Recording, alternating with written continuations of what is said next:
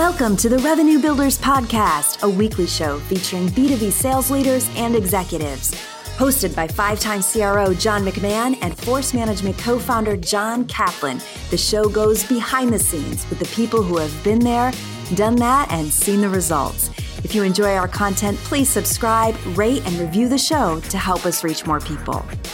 Revenue Builders is brought to you by Force Management we help companies improve sales performance executing the growth strategy at the point of sale. Find us at forcemanagement.com. Enjoy today's episode. Hi, and welcome back. I'm John McMahon, and thanks for listening to another episode of the Revenue Builders Podcast.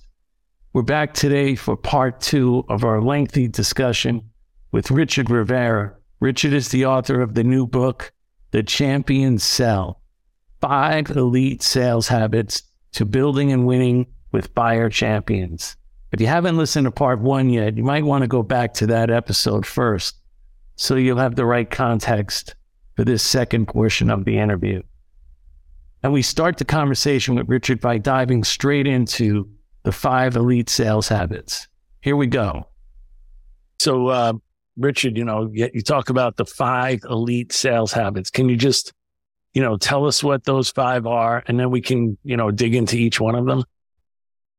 Yeah. So the like I said earlier, um, these humans that we sell to are are are really unpredictable and predominantly emotionally driven, which I'll talk about in the first habit. Um, so it's our routines. It's not process and methodology. Absolutely critical to have sales process and methodologies as a part of our playbook. But if we really want to connect to these people and build champions, it has to be our habits. There's a great book, The Power of Habit by Charles Duhigg, and, and he really talks about a habit loop.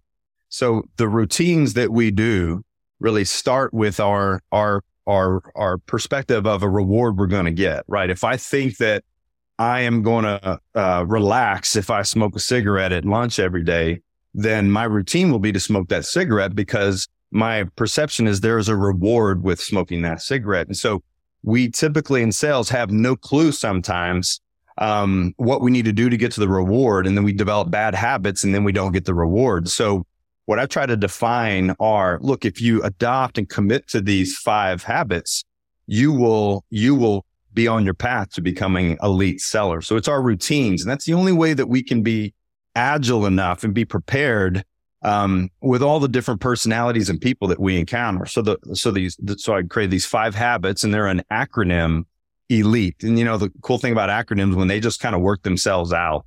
Um, oh, it's yeah. nice. And so MEDDIC worked itself out. MEDDIC is the health of the deal. But McMahon and, his, and his and his friends at PTC didn't sit down on a napkin one day and go, "Hey, how can we create this acronym that's going to sound really cool?" Um, it just worked itself out. Um, emotional connection is the first E. And I'll talk about why that's important. But basically, this is the foundational habit. The emotions of a human being that's going to take a meeting with us, it's going to react to us on a meeting, that's going to get aligned on a buying process with us. They're far bigger in the champion's decision process than most sellers realize. And we've got to understand that with intuition and some basic uh, psychology. We just under, need to understand how people think. And so that's what I teach. And, and that fundamental understanding of how buyers make decisions and react to us is that enablement of getting connected to them in any situation, any person. Leading vision is the L. Leading vision is what we've been talking about, which is as, as, as Cap articulates really well. Look, there are positive outcomes that I desire for myself as an individual I desire positive outcomes. Predominantly, uh, first and foremost, I desire solving some problems that are front of mind right now, and then there that gets me to these outcomes I desire for myself, and I call that state a personal vision. It's personal. So elite sellers will take my value proposition and I will connect it to you to lead you to see how a positive future vision for yourself can be enabled to what I do. So that is in our sales conversations. So now I'm starting to get a champion connected.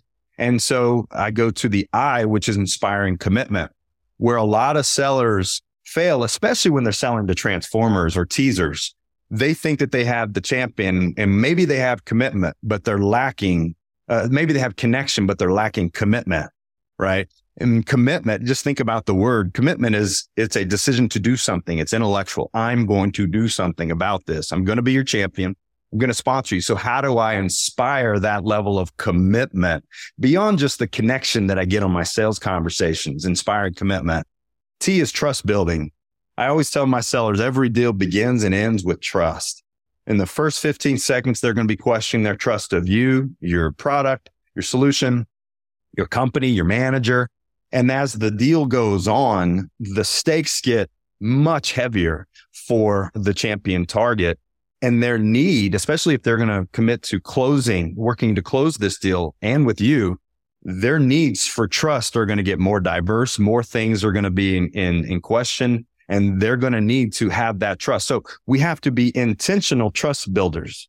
It can't happen accidentally. So I teach you how trust happens psychologically and how to build it and then the, the last E in elite is empowering champions. This is probably my favorite one because, Uh, and my wife, my wife is actually a, a manager in sales. And she said this to me the other day, you know, I have, I have a rep who has really done a good job with their messaging and they've connected this buyer and the buyer is really excited. And then they back off and they think my job's done. Let me just kind of wait for it to come in. And so how many of us managers have have actually sat there waiting for it to come in.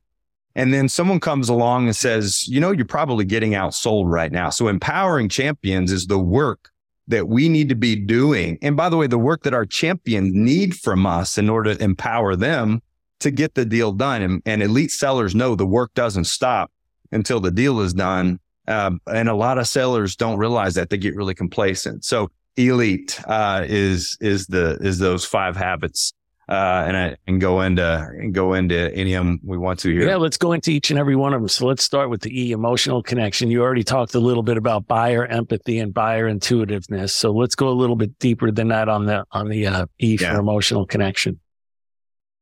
So so um, if we sell to people, then the the one thing that um, that we all need to learn that I teach in the book is that all humans have a decision path that they go through you know, in, in that journey to really understand why do do people take meetings with us? It all starts with prospecting. Why would they even stop, look, and listen to our message before they even take a meeting with us, right? And then why would they take the meeting? Why would they have a positive discovery call? Why would they have a really so, uh, solid response in a presentation meeting, et cetera?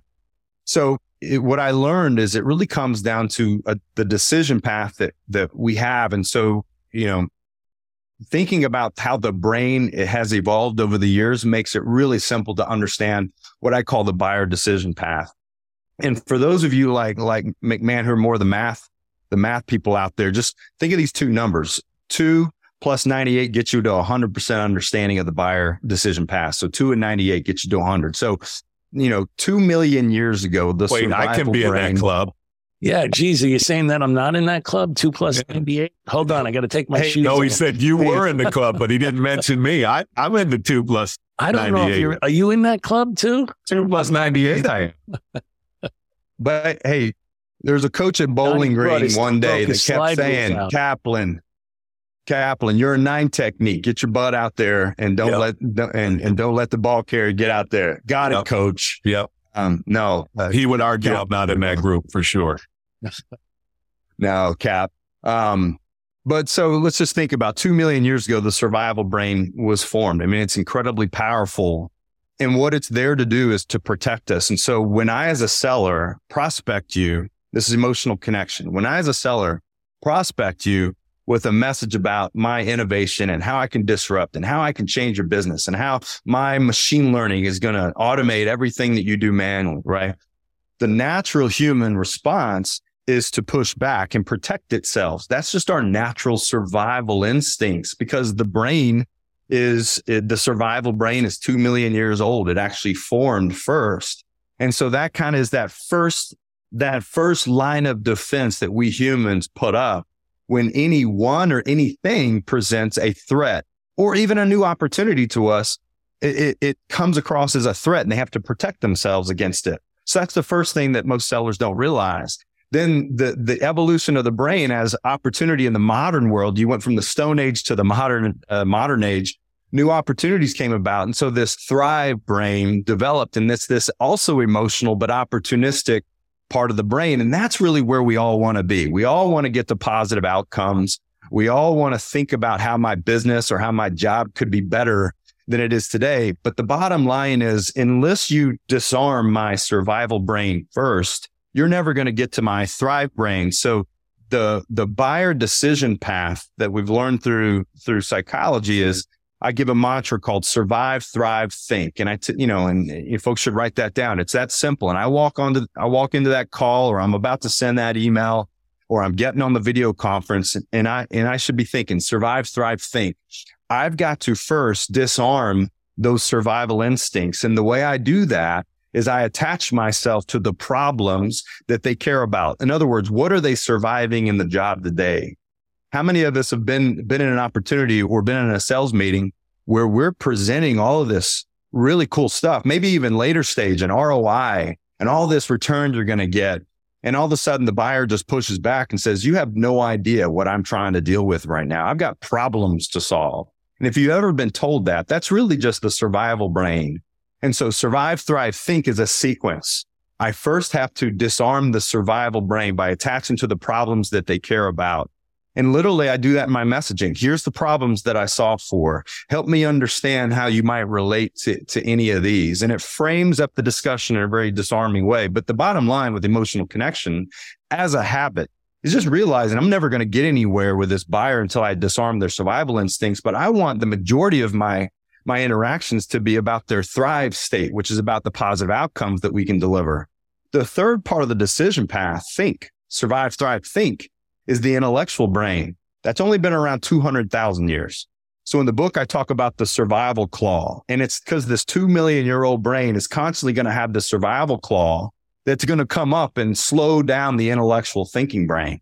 That's actually how the brain has evolved over time, back to front. The back of the brain is the emotional brain. The center of the brain is that thrive brain. And the front of the brain behind our forehead is this intellectual thinking brain. So it's the foundational understanding that before this buyer is going to spend energy and and invest in really understanding the intellectual parts of my value proposition, I've got to disarm their survival brain by attaching to the problems they care about, inspire their thrive brain, brain by making sure they understand the outcomes, and then we can get to the intellectuals. Here's the problem in sales. Too many of us sell backwards. We're trained to sell front to back. Let me immediately go to your thinking brain, tell you all, all about my differentiators my ROI. And I haven't gotten you emotionally con- connected yet. And so really it's not about what we say and what we do robotically in sales. It's just about the fundamental understanding of how buyers, human beings react to us and make decisions. And maybe some of us need to flip how we're selling, um, uh, emotional and then intellectual connection. I'll just kind of pause there and see, see if that elicits any, any thoughts about emotional connection. I mean, I always think that people are walking around written on their forehead, why do I care? So if I'm going into a sales meeting, I'm kind of thinking about, you know, why do they care? How are they measured? And I'm trying to sell to those points. I didn't put it as succinctly as you would survive, thrive, and think, which is really powerful. But that's basic, you know, simplifying it down to trying to get that, you know, personal connection. Yeah. And I, I it sounds like from there, is where you, you know, put together the, the leading mission because you, uh, you are attaching yourself to problems and then you're understanding the implications and the negative consequences of those problems. And you are, um, putting yourself in a position to get somebody to think about those problems in that path. So let's talk about that a little bit. You, you, yeah. it's, it's when I read the leading vision part, I kind of thought it's like elite sellers have the ability to get the buyer to visualize our solution in their world, going from the problem to first making myself relevant to seeing themselves actually interacting with the solution in the future. Is that a good paraphrase? Not perfect. relevancy is really important. You you are now relevant to me, and that's why emotional connection is a foundational habit. It applies to everything. But you've made yourself relevant to me. But you also understand me. I, relevance for me starts with problems I'm trying to solve. I mean, there's all kinds of cool things I'd want to do for my job and my company, but man, I've got to solve these problems. And so that's that relevancy and relatability has now been established. And so as we go through the other the the other uh, habits here, uh, I, I, want you to understand that I, I, wrote these in the context of an opportunity, the evolution of an opportunity. Because as I said, it was important that I wrote a book that you could go apply to making a commission this quarter. All right. So if emotional connection is my foundation and my foundational understanding of how how humans react and make decisions, especially in business now I've reached my first milestone. I reference a few milestones and I call leading vision the connection milestone.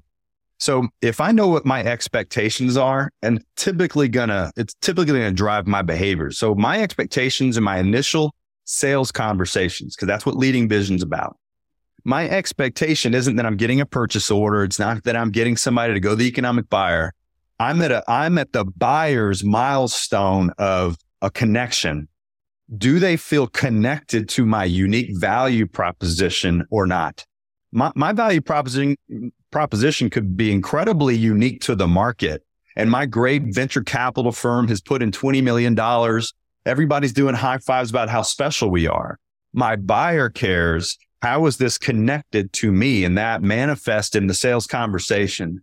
So leading vision is about getting to that, getting to that connection milestone of the buyer in the way that we position our message. So I could write out my messaging and it could be all, you know, articulate and well structured in a framework. But in the moment of conversation, how do I lead the discussion such that I first get you really understanding the problems that we attach to, get as the, the majority of our conversation in that thrive state around the outcomes that we deliver. And we do that through buyer value proof points and metrics. We do it through customer stories, those really great relatable customer stories. We get it through, depending on what we sell, it could be use cases, it could be outcomes. Uh, ultimately, these are all examples of outcomes that a buyer would relate to. And when I have connected to the problems that your solution, the specific problems that you solve for, and then the specific outcomes that matter to me, you are now getting me to the state of, of vision for myself. And so that's the other part of this. Getting a sales conversation to, to, to be about leading a vision for a buyer. That's a personal vision. Okay. A vision is personal. It's what I have for myself. And most sellers struggle to realize that it's about if I'm going to build a champion here, this person's going to have to have a personal vision of what my solution can do for them in terms of the outcomes that I can deliver for them. And then the last part of leading vision that I talk about in the book, and it's a psychological uh, concept that I make really, really simple that I learned from, uh, from, from someone else is called the certainty loop. It's one thing to start seeing a vision for myself based on what you sell in this value proposition. But if I'm talking about building a champion, I've got to get them certain about it. So in the certainty loop, and you can see me writing this kind of left to right in a big circle our actions, excuse me, our potential, our perspective of our potential drives our actions. Our actions then drive our results and our results drive our beliefs, which forms our absolute certainty. So our perspective of potential drives actions, actions drive results, results drive beliefs. And so if I'm going to get you certain about this connection and certain about this vision, I've got to do things that get you experiencing the results. So in a technical sell, that could be a proof of concept. If it could be a reference call, it could be talking to another, a doctor who speaks on this and they've used it before, right? It's, it's, it's elite selling is basically saying the shortcuts are gone. Lazy selling's done. I've got to first get you connected to this value proposition. I've got to make it personal in terms of a vision that you care about. But before we go any further, I've got to get you to a level of certainty about it. And that guides my selling strategies. And that, and that, and that's where we kind of get into in the book. So leading vision is personal. It's my vision as a buyer. And I've got to get certain, uh, in, in this vision that your solution can deliver for me. Leading vision. I don't know if that elicits any, any further thought from you there. It does. I mean, you gave some problem types, which for me kind of resonated for like value drivers, you know, enablement, yeah. speed, risk mitigation, efficiency, transformation. It's like, that's the why buy anything. In my mind, it's kind of like why buy anything? There's a problem. And then you talk about turning that, you know, turning, getting the customer emotionally connected to the urgency of that problem, of the pain and understanding, getting the person to kind of stand in their moment of pain. And so that's kind of the why buy anything now. Um, and then you talked about making sure that in the vision that it was expansive enough by making sure that you had connections to the user, operational, business, but then you had integrated. Could you explain what you meant by integrated? Yeah, this is the part of the book where we talk about what are out- outcomes of Kaplan and Rivera talking about outcomes. What do you mean yeah. outcomes? And so there's different types of outcomes. And so an integrated outcome is the is kind of the the ultimate in the empathetic uh, um, uh, ambition, meaning I'm I know my solution has a great value proposition. It can do a lot of really important things over here, kind of on an island. But where you're really going to see this vision for yourself with a level of certainty because you can actually see and believe in the results. I'm going to make sure that you can, I'm going to find a way, any way I can to make sure you understand the outcomes of my solution integrated into your world. And again, that depends on the context of what you sell. So this could be if it's a, if it's a, if it's a, a, a, a drug treatment, it could be okay in my world today, based on where I am as a patient today. Um, how does this integrate into my world today? Is it going to naturally fit? Right? Is it is it not going to have any conflicts with negative consequences? If it's a business and this is a process that we're selling, how can this integrate into our business in a non-disruptive way to where it can be great on its own, but it can be great in my world? If it's a technology solution, maybe I've invested an enormous amount of money in a fundamental system, but I'm not really getting that optimized. So if your solution can now integrate into that and optimize it at a data level, at a process level, now I really start seeing myself in the future with certainty because I don't just understand what you do. I can actually see the results in my world. Right. And so it goes back to certainty. Integrated outcomes are the ultimate outcome because the buyer sees them integrated into their, into their world. Love it. Love it. That's yeah, just making it personal for the individual in their world. Right.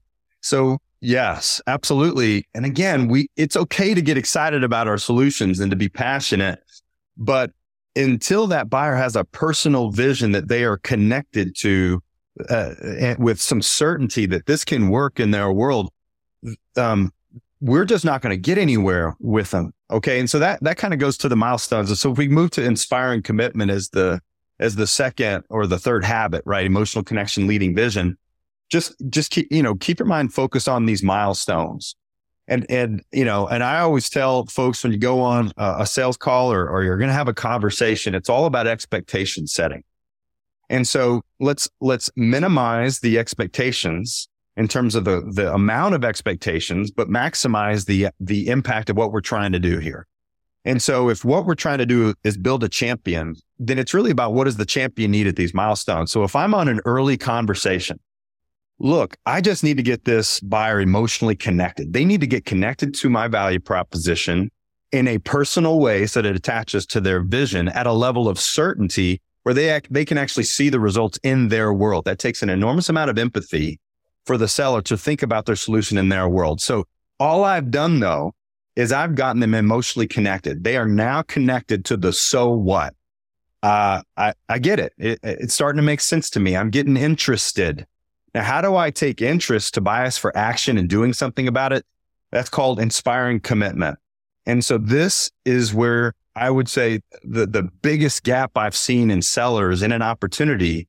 They don't realize that there's a milestone called a commitment milestone. A buyer actually has to make an intellectual decision. Do I want to put my reputation and political capital on the line by being a champion? Do I want to go get the extra capex to make this deal happen? do I want to go to my end client and ask them to change what they're doing today? Right. And so I have got to make a decision of commitment now. And so sellers that go forecast call to forecast call week to week, they're, they're, they're preaching that they have a champion. Most of the time they just have, they have a buyer who's really connected to the message. They're emotionally connected, but that's the first step. So how do I inspire commitment? And this is where urgency comes in, real motivation. So as I stu- studied motivation, I simplified it into a commitment path. So you write this down, purpose, plan, and promise. The commitment path is first for we humans to get committed to anything. We first have to understand the purpose of it. And you're Kaplan, you're going to kind of hear me kind of repeating some of your teachings over the years, right? You, you taught this, right? I've got to be attached to the purpose of this, the purpose of me being your champion, the purpose of us making this, this, this actual happen. And then once I understand the greater purpose of your solution, I need to understand the plan for how I will be successful and I talk about this in the book. It's called the law of attribution. We have to naturally be able to attribute how we'll be successful then before we actually do something.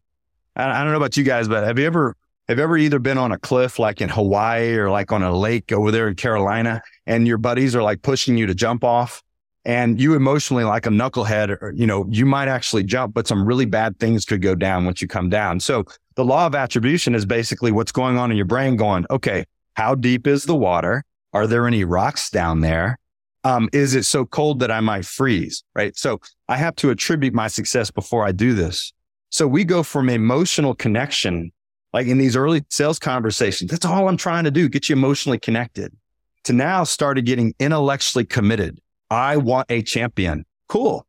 This human being has to make an intellectual decision to put their reputation on the line and most salespeople don't respect that. We don't appreciate that. So the commitment path of, of, of purpose and plan is really about that message of how I get you totally understanding why you need to be committed to this. And promise, purpose, plan, and promise is if I were to do this with this attribution of your differentiators, you know, your, your process of how you're going to migrate me. And I understand the plan of how you're going to get me successful what's the promise of what I'm going to get in return?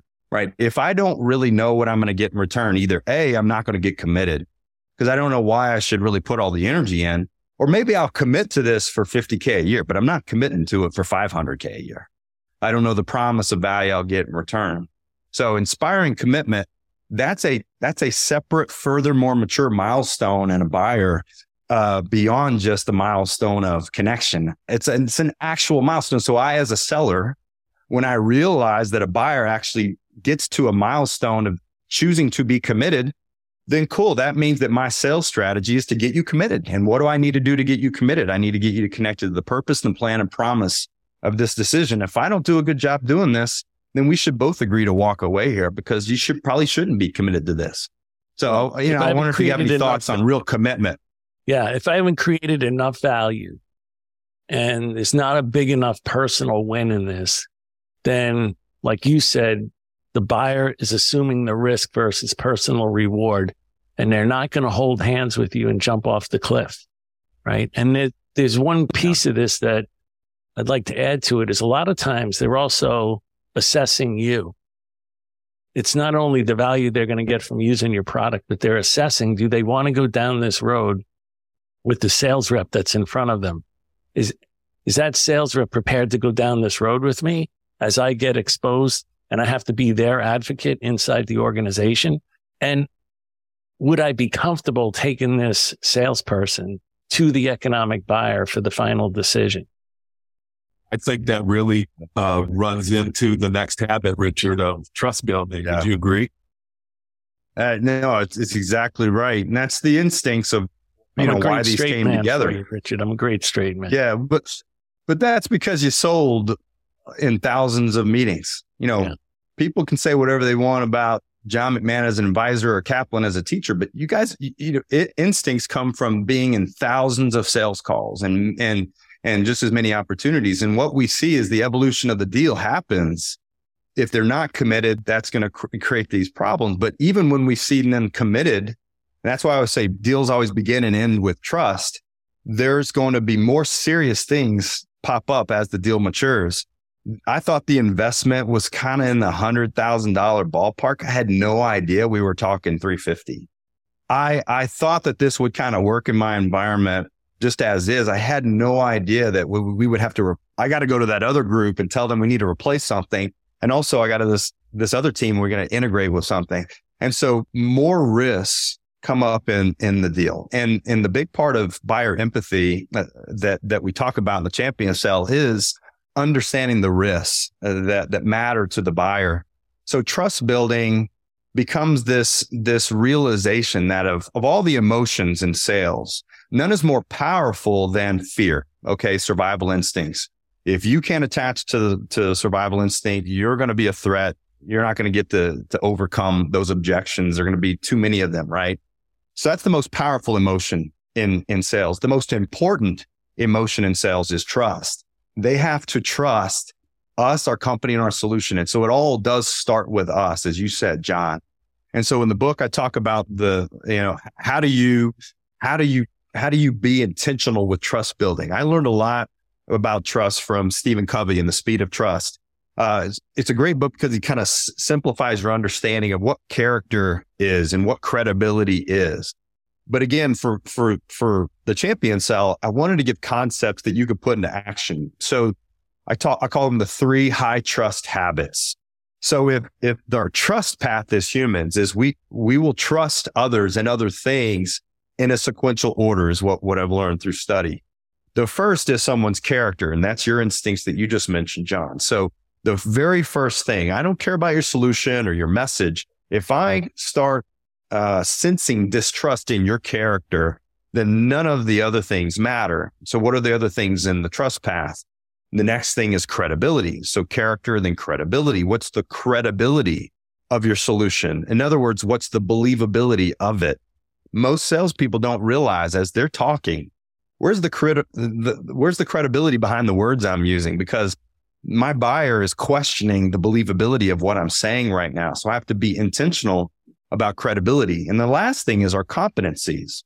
Well, if character, credibility, and competencies is a trust path, we should all be asking ourselves, where do we typically go first? We either go first to the competencies and we haven't really established trust with our character or credibility, or even worse, we fail to establish trust with competency. So I give three high trust habits to, to, to keep it simple. The first is what you're referring to, which is the projection of character. Projection is how we show ourselves and, and what persona we're sending out through our body language or communication. Um, and sometimes, oftentimes in sales, there's incongruence because I don't know about you guys, but when I was younger, I felt like I was on stage. I was acting. I was trying to be something different. And so my, I was projecting a different character than was actually there. But if we're intentional trust builders, we're paying attention to how we're projecting our character. And in the book, I talk about these, these different character tendencies and, and, and I would just guide everybody to read them and kind of self assess where you are. Are you, are you an entertainer that likes to be on stage? Are you an intellectual that always likes to be right, but you don't really do anything for a buyer? You know, um, or, or, or, you know, are you a server that brings the coffee, brings the check, gets them the quote, you know, goes and asks for the discount, but you don't really bring any value? And so are you the guide?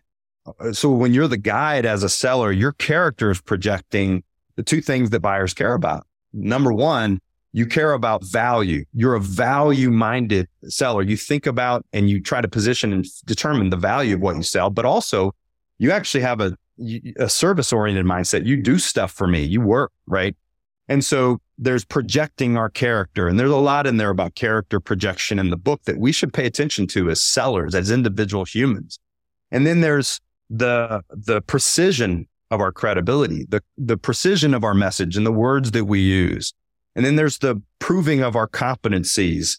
Buyers don't, buyers don't just want to take our word for it. They need us to prove it. They need to see proof. And that could be a proof of concept. That could be a reference call. But the bottom line is a lot of sellers try to steer away from proving and they don't realize that it's so critical. So, you know, when you read trust building, my hope is that you'll learn a lot about how humans come to trust us. Number one, how freaking in, incredibly important it is in sales but just being a little bit more thoughtful about what my habits can do to impact trust and believability in a buyer because that champion is not going to make that milestone of closure. And that's what the milestone of trust building is.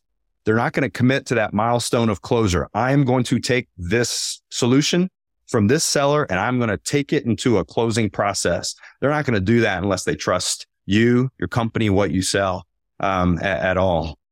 one of the That's things really like- good. So, um, Johnny, just one more thing before we Yeah. leave trust is um, in the book you talk about trust always has a tax and trust is disguised. Can you just dive a little bit deeper into that, Richard? Yeah, I, I think we all have to understand the purpose of anything. I'm asking anybody reading this book, I, at, whether you're a seller or a leader, I'm asking you to make some habit change. And before we make habit change, we have to make mindset change. And so the mindset that trust is critical really starts with understanding why trust is so critical and understanding this thing we call trust. And so I talk about these, these, you know, these truths of trust. Number one, trust you know, trust is a force, meaning out of all the different emotions, whether it's stress or tension or conflict, trust can make the kind of impact on a deal that will completely stop a locomotive in its tracks, you know, and, and we don't, we don't think of it that way. We think of it as kind of like this passive thing that they like me. They trust me. We're good. The demo went really well. They're good. No, trust is a force. You've got to respect it. It's like going against Shaquille O'Neal and thinking you could just play your normal game. You got to bring a different game, right? When I talk about trust, um, has a tax. So for different reasons, uh, but but many we can relate to, we typically have to pay some type of tax, uh, either when we get into the opportunity or maybe a tax that we've caused. A tax is a trust tax is there is a there is a weakness in this buyer's trustability for us that we've got to overcome. We have to pay a tax. So that might be a tax because knucklehead sellers have come before us. and they've just done things and said things that have made us all look bad. And they're just kind of assuming I'm just another ne- knucklehead. Uh, Kaplan, what is it that you teach buyers deficit that, that we don't listen? Uh, seller Yeah. deficit Say- disorder. give- You don't understand my business. The the data says that when you show up, you have a deficit that you need to overcome is that the buyer does not believe that you understand their business. And number two, they don't believe that you listen very well as a seller. And it's been that data has been the same for, you know, over five decades. Yeah. So CAP teaches seller deficit disorder. You don't listen. You don't know my business. And there's all kinds of taxes that have come before us. It could be our solution. Um, I've been in t- at high tech and I know there's all kinds of different products and services out there, but let's say my solution is really driven by uh, machine learning algorithms. Well, you may have had a, an experience with a machine learning driven solution that completely burned you. It automated something when you had no control and it burned you. Maybe there's a medical treatment, but that specific type of treatment even though I know you're intellectually telling me that its efficacy is off the chart and you've got this beautiful scientific study to show me, look, in my experience, I've had, uh, you know, I've got some believability issues with your type of treatment. That's called a trust tax, right? So being prepared and, and really accepting that I'm going to probably have to overcome a tax. I, in the, in the, in the book, I, I give, you know, four simple steps of restoring trust, getting to root causes and and having an agreed plan of what it's going to take to restore your trust, holding your champion accountable of restoring that trust. All right.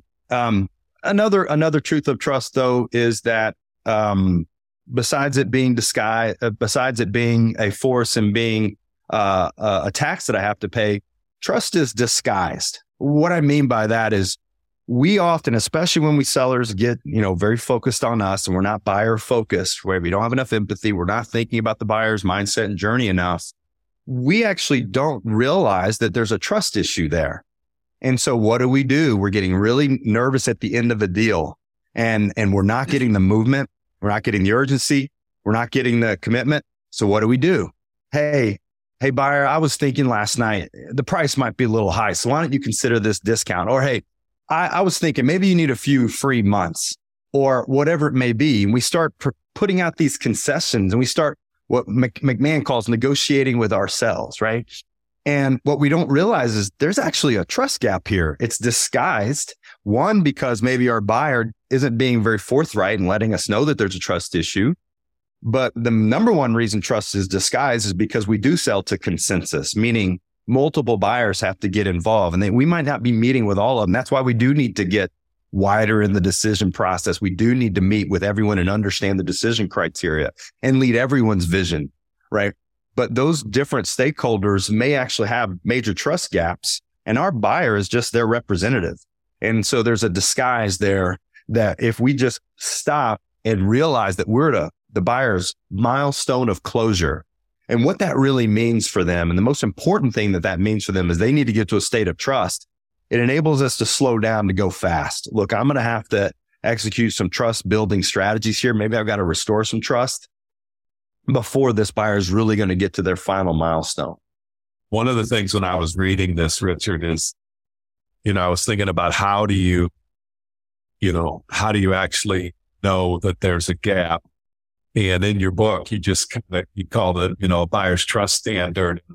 One of the best ways to find out is just ask. And I think some things I've seen people do really well in the past before is to say, uh, what do you like most about what we've talked about so far? And what's causing you pause? And just be open and honest and open, ask an open, honest question. And you tend to get an open, honest response.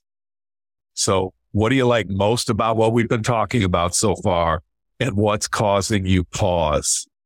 And you get some mm-hmm. really, really good answers on what's causing you pause.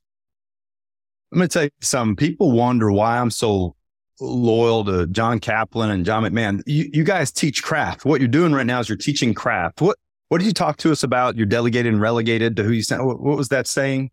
You're delegated, delegated to who you sound to like. Who you sound yeah. like. Yeah. So the first step is, in your example is look, um, I, if I'm delegated and relegated to who I sound like, um, I've got to have a, an executive to executive conversation. It doesn't matter that I'm a 29 year old sales rep on my second job and, you know, and I'm worried about, you know, my mortgage, getting a mortgage. I am, I'm in an opportunity here where I have recognized that you have a trust gap or I've recognized that I'm not really sure you're committed and I need to make sure that you're aligned to message. I need to make sure that there's a commitment there. And it's okay for me to respectfully be direct and ask you, the reason why I give really simple coaching points in the book is because in the moment of nervousness and we think about what are all the different things that I could that I could ask if I'm kind of at that early to mid stage of the deal and I'm starting to question do I have a commitment gap? Okay I'm going to do what elite sellers do. I'm going to directly ask cuz I'm going to sell on their level. I'm going to directly ask this deal's not moving. There's not much urgency lately. Can you help me understand in my experience, are your gaps of commitment in either you, your your understanding of the purpose or maybe the plan of how we're going to make you successful or the promise of what you're going to get in return? That's a direct, you know, direct question on where are your commitment gaps. If we're further along, we're at this milestone of closure and the final stages are not happening to really get the deal done. I'm realizing, okay, all deals begin and end with trust. I've got a trust gap. And so I can directly ask you on your trust path, um, what is it that you're really not trusting here? Is it kind of the character of my team or the solution? Is it is it the the credibility of our solution? Is it our competencies and competencies? The difference between competencies and, cred- and capabilities. Capabilities are the things that our solutions do. Competencies are our ability to do them for the customer, the impact that they can make. Right. So my competency is how I'm able to do it for you uniquely. Right. And so I can directly ask, where is the gap? Right. And, and then I drive my strategy to fill that gap with you. And, and that comes down to elite sellers just being direct and realizing that if I simplify what, what champions need, they need to mitigate risk. They need to get commitment. What are those, what are the, what are the attributes that they need to, to, to get that level of commitment and trust? I can also be really direct and determining, get them to participate in their own rescue, as Kaplan would say, you help me understand where your gaps are, either trust gaps or commitment gaps. And is it fair that we're going to both work together to fill those gaps? And if we decide in the next couple weeks that we can't fill those gaps, it's okay. No big deal. But that's a lot different than, geez, I don't know what the hell's going on. Let me throw another discount or let me meet with them. Let me ask for a meeting. Why are you meet with them? I have no idea why we're going to meet with them. I just want to meet with them again. So it's just trying to be more intentional in elite selling. Um, so these are just different examples.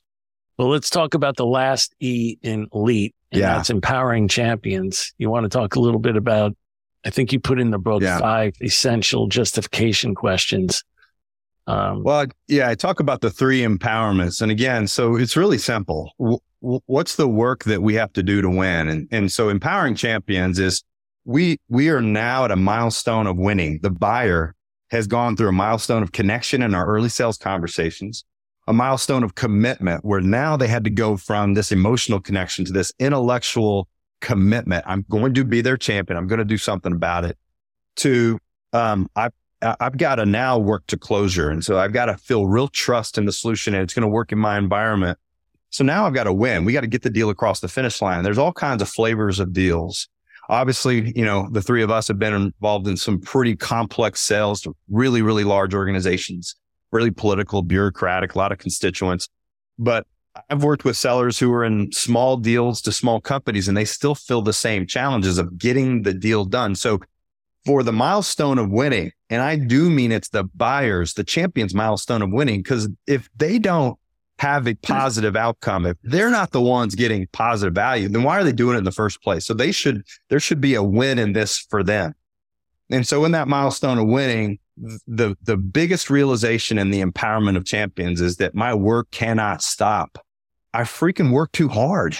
I mean, it took me forever just to get a meeting with this team. And then we had to deal with all those emotions that Rivera talks about. We had to overcome all of that and we finally got them committed. They're starting to have trust. And now I'm just going to sit on my hands and hope that they get the deal done. Well, guess who hasn't stopped selling yet? My competition. And so what I always say is this is where we get outsold, either our competitive sales reps, sales teams, or even the other people in the consensus and procurement. There's a lot of forces that start working against us at the end. And, mo- and, and for those of us who've been through a lot of deals, you know what I'm talking about everything just seems so well to close. And, and I've told McMahon, this is ours to win. It's coming in. And then it pushes and it pushes or no decisions or worse, it goes to a com- competitor. Most of the time we got outsold. And that doesn't necessarily mean our competitor uh, did more things. It could be other people in the consensus mitigated risks and slowed this down. And so what does that mean? We have to empower them through three empowerments and so we talk about the empowerment, um, the empowerment of, of justification. Why should we do the deal? And you're thinking, we already covered this in our sales meetings. We talked about this a million times. We're talking about a milestone of winning. This is about getting the thing across the finish line. The CapEx, OpEx, it's going to be signed. It's going to be gone. Okay. It's going to be committed. So how do we get the consensus and all economic authority to really understand the justification? So I just basically give a simple guide to five steps of justification. What are the five questions that if an economic buyer had a 15 minute meeting with that champion, what are the five, you know, questions that they would need answered? And so that's what those five things are. Things like, you know, what's the purpose of this? What's the going to be the impact to our business? What's the risk? What's the risk mitigation plan? Most salespeople don't even think about risk and the risk mitigation plan. They try to avoid it, hide it, and then all of a sudden it kills the deal at the very end. So elite sellers know, look, there is risk to what I sell for sure. Um, but here's our mis- risk mitigation plan. And you need to tell your economic authority and all the other people in the consensus. So the empowerment of justification. Then there's the empowerment of consensus. How do you sell someone who doesn't sell for a living? How do you empower them? Your champion does not sell for a living. They operate a business. How do you empower them to sell to all the other people in the consensus, whether with or without you? And then the third empowerment is the empowerment of negotiation. So there's different ways you can go about this. You can do what I did and you can go through Karrass negotiation for an entire week. You can go through the force management value based negotiation course and you can learn it all uh, and become a master of your craft. What I really just simplify here is negotiation from a champion's perspective comes down to a few fundamental things that you have to empower. Number one, if they're a champion, it's not acceptable that there's no communication plan between the two of you in the final process. They may tell you, well, we have a process where procurement keeps us out. It's unacceptable. I don't want to alienate you and make sure make you go outside your process, but we can find a covert way to make sure we have a communication plan, text messaging, regular schedule call, whatever it may be. Like then that. there's the negotiation of messaging and information, and then there's negotiation, um, uh, you know, uh, negotiation guides. The whole point, just to conclude that empowering champions, is when it comes time to win the deal, one, the work doesn't stop. And I'm trying to give strategies of the specific things we, we should be doing at a minimum that our champion needs us to do that if we do those things, we will get them closer to the finish line than if we don't. Otherwise, it's just a big gamble hoping that the champion is experienced enough to make the deal happen. Excellent. Really good. Cap, you have a. I, you, you, you wanted to say something. Sorry, like I just hitting your mute, unmute, mute, unmute. Sorry, I just just coughed. Um, Richard, you've taken qualification to another level of how. And my hat's off to you. You've just done a really, really good job with these habits. I think that, um, you know, sales leaders out there that are using methodology to tell people they don't have something. You've got a lot of how in here. Somebody tells you you don't have a champion. You got a lot of how in here on how to go make that happen. You've done a really, really good job. Well done.